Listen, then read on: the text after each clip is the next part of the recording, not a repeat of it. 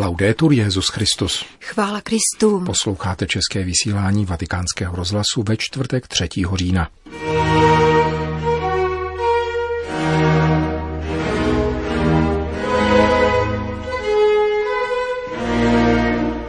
Radost pramení ze setkání s božím slovem, kázal papež František při raním v kapli domu svaté Marty. Vychovávejte ke kritickému myšlení a hodnotovému zrání, vybízel papež členky Římské unie řádu svaté Voršily. Svatý otec potvrdil beatifikaci polského kardinála Stefana Višinského. To jsou hlavní témata našeho dnešního pořadu, kterým provázejí Milan Glázer a Jana Gruberová.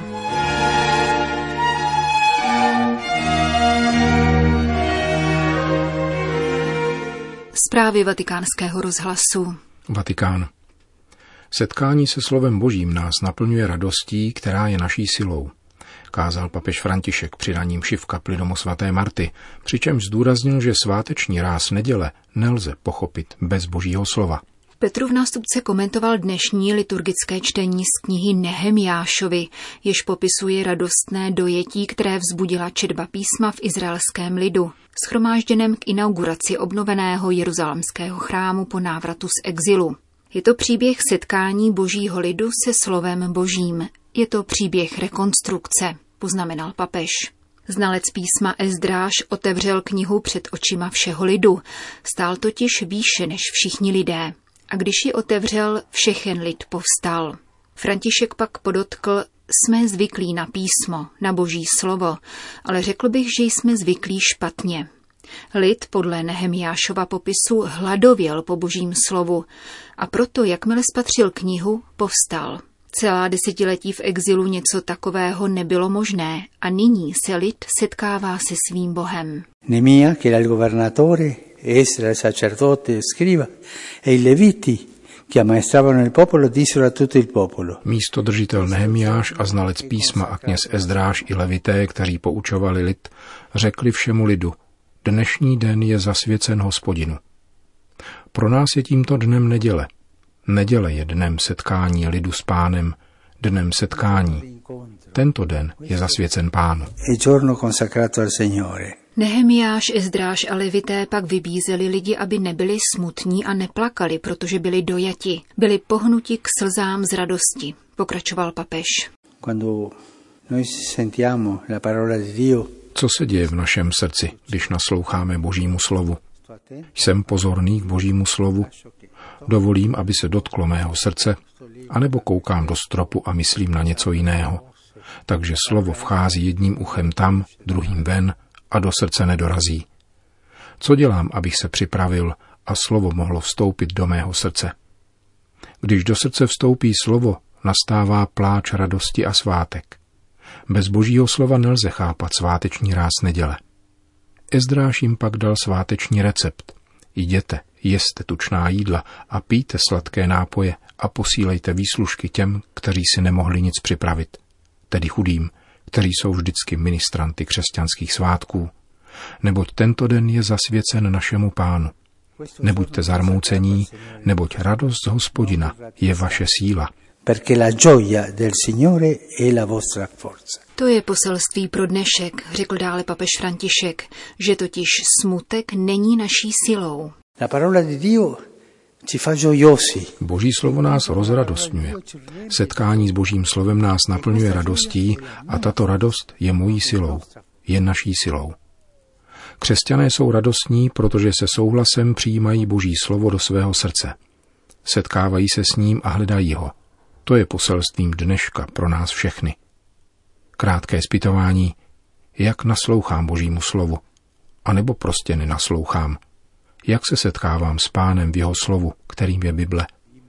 A potom jsem přesvědčen, že radost z pána je mojí silou. Smutek není naší silou. Sklíčená srdce deptá ďábel, poznamenal dále papež, zatímco radost z pána nás pozvedá ke zpěvu a pláči z radosti.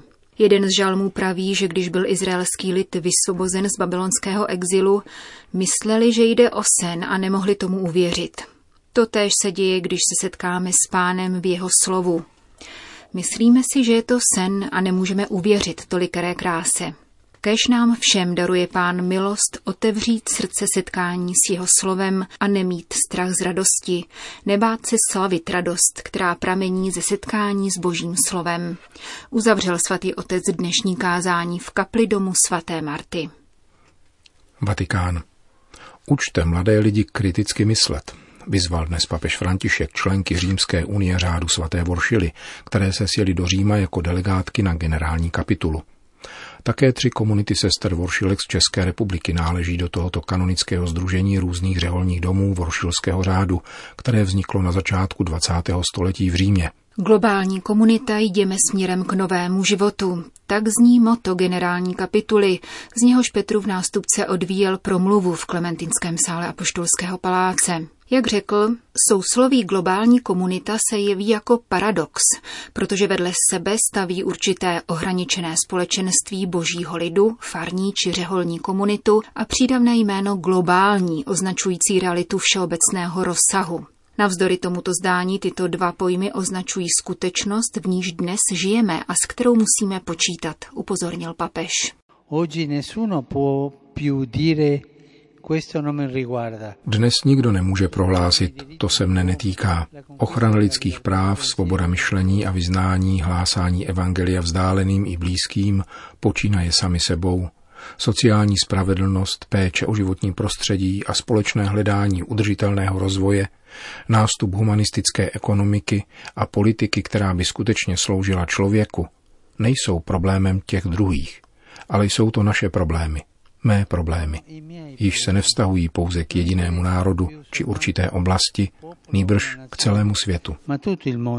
Právě z tohoto důvodu je třeba jít za novým životem, jak si přece vzala vaše generální kapitula, či spíše žít novým životem, jak říkala vaše zakladatelka svatá Anděla Meriči, pokračoval římský biskup.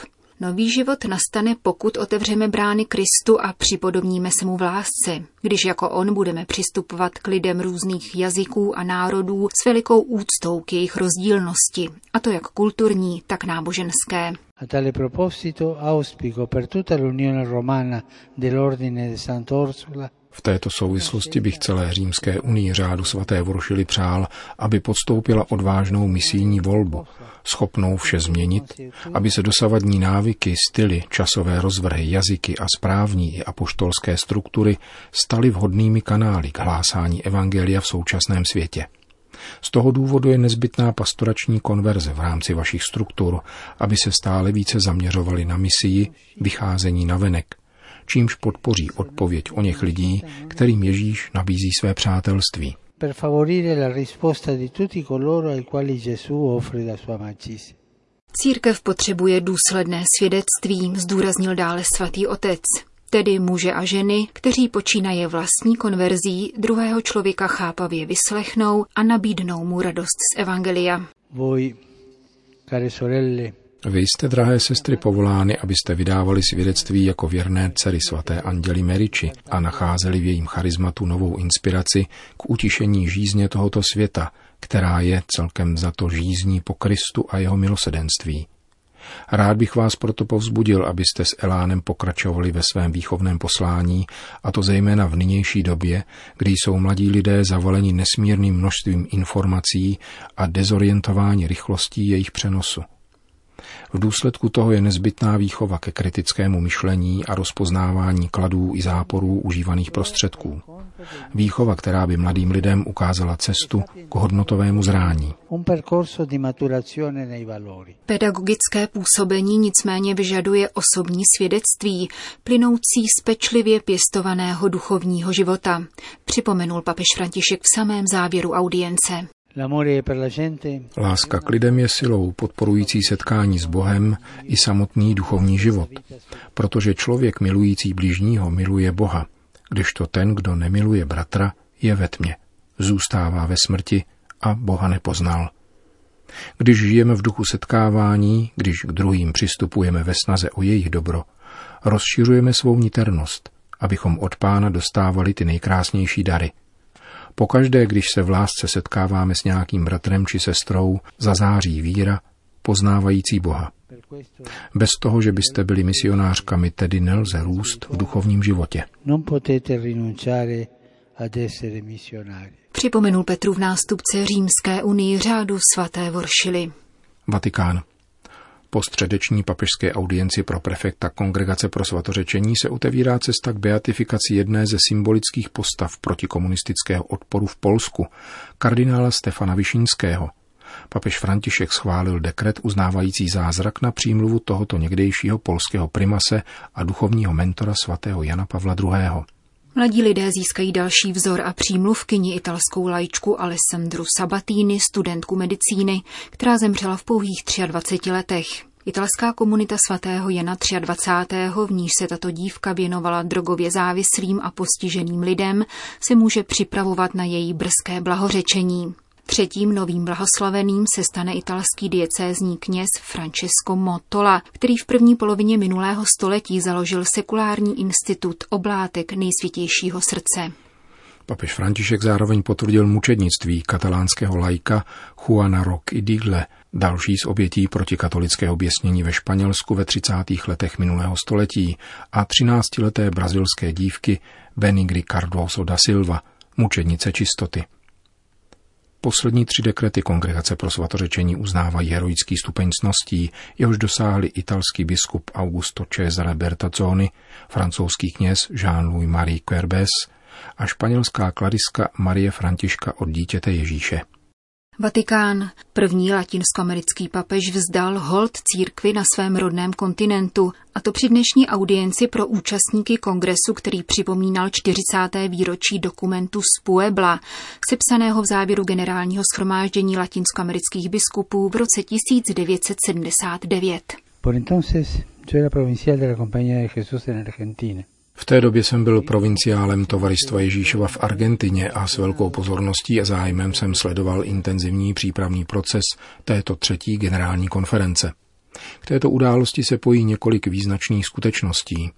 První bylo rozhodnutí svatého Jana Pavla II., že svou první apoštolskou cestu vykoná právě do Mexika, aby na konferenci pronesl zahajovací promluvu. Zahájil tak svůj dlouhý, poutnický a plodný misionářský pontifikát – Dále je zde inspirace čerpaná z apoštolské exhortace Evangelii Nunciandi svatého Pavla VI., kterou považují za rozhodující a velice bohatý dokument na pokoncilní cestě církve. V porovnání s ním je Evangelii Gaudium pouze elegantní plagiát, poznamenal František a vyjmenoval základní stavební kameny dokumentu z Puebla, který si v úvodu klade naléhavou otázku. Žijeme na našem kontinentu skutečně podle Kristova Evangelia? Připomenu jen ty nejvýznamnější. Nové historické sebepojetí církve v Latinské Americe, dobrá ekleziologie, která se vrací k obrazu a putování božího lidu v druhém vatikánském koncilu, nejbohatší a nejkreativnější kapitoly o lidové kultuře a zbožnosti v Latinské Americe, odvážná kritika popírání lidských práv a svobod, které v oné době náš region zažíval, a přednostní volba mladých, chudých a lidí budujících společnost.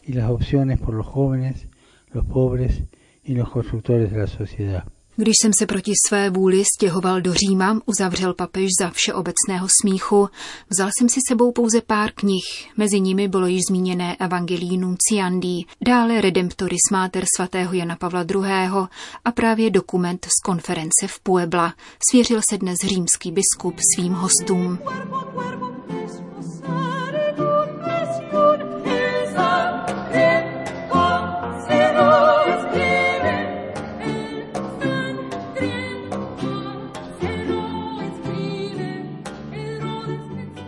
Končíme české vysílání vatikánského rozhlasu. Chvála Kristu. Laudetur Jezus Christus.